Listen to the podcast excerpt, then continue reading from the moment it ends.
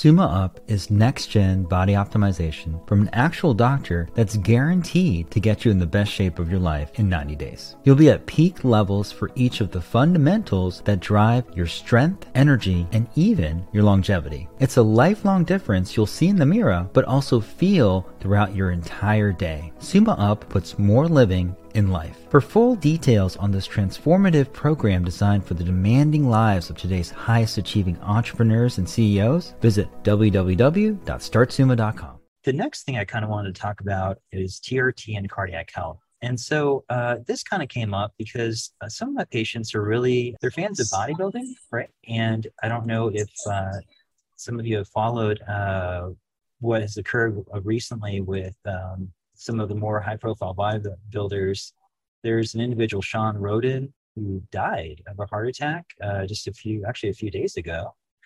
Uh, he's only 46 years old. He's a really uh, prominent uh, Mr. Olympia bodybuilder. Uh, George Peterson, also a really prominent IFBB pro bodybuilder, died, uh, I think, a couple weeks ago of a heart attack.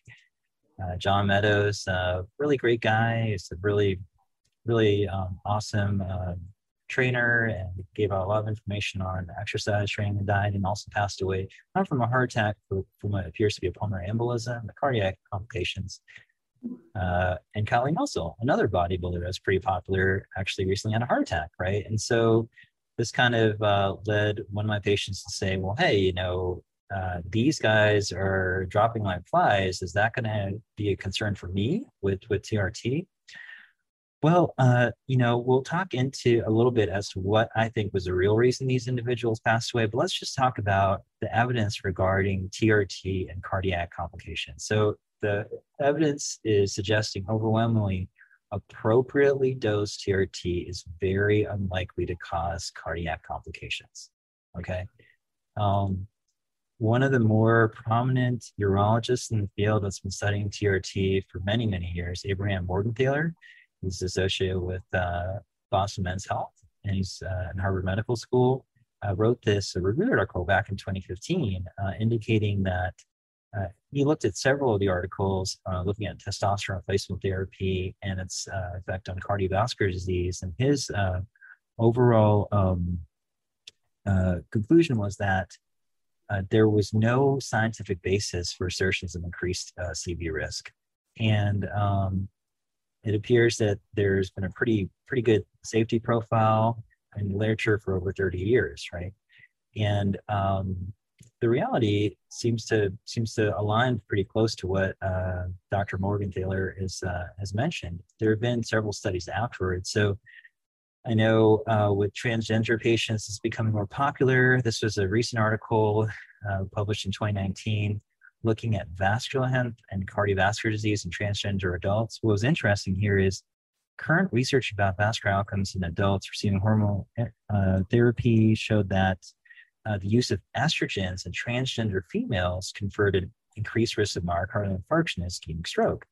Conversely, transgendered males receiving testosterone lack any consistent or convincing evidence of increased risk of cardiovascular or cerebrovascular disease. So these individuals that are transitioning from female to male with fairly high doses of testosterone, you know, TRT doses for a female, of course, it does not appear to cause any increased risk of cardiovascular cerebrovascular disease so far, which is which is kind of interesting.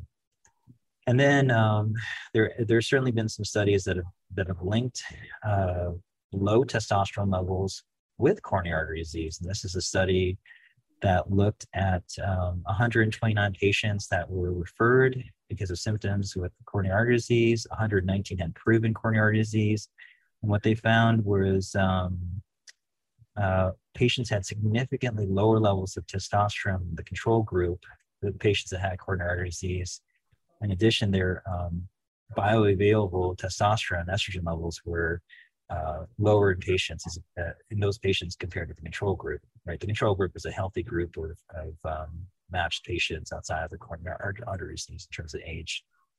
And then the last article I have here is testosterone is negatively associated with severity of coronary atherosclerosis in men. So this uh, study looked at a group of 800 men who went elective coronary angiography. And what they found was, um, I'll pull this up right here the um, severity of coronary artery disease was shown to be significantly lower in the third tertile. So in the highest, in the patients that had the highest uh, levels of testosterone, they tended to have the, the lowest uh, severity of coronary artery disease versus the patients who were in the first tertile, who had the lowest level of testosterone, they tended to have the highest severity of coronary artery disease. So there's been several studies indicating that appropriately dosed TRT is likely to be helpful in terms of uh, preventing cardiac complications. Now, I mentioned appropriately dosed TRT. Now, that's where I'm going to get to my discussion on on these uh, on these individuals. So Shawn Rhoden, I mean, he looks like a comic book character. He looks ridiculous, right?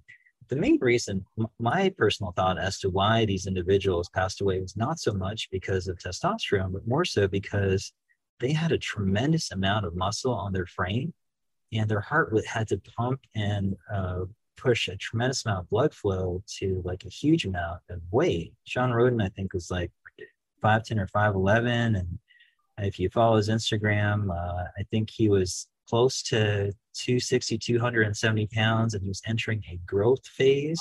So he's planning to get much larger.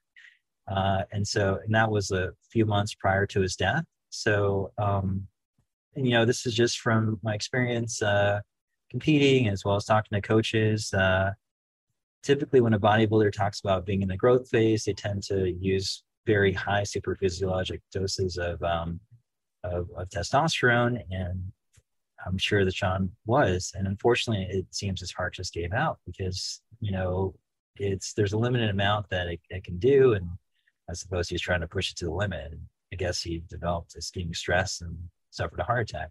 The same is probably true for George Peterson and as well as um, Kali Muscle. And then John Meadows, you know, if you're ever curious as to his thoughts on his on his heart attack, his case is kind of interesting because he suffered a heart attack. I believe it was in early 2020, right?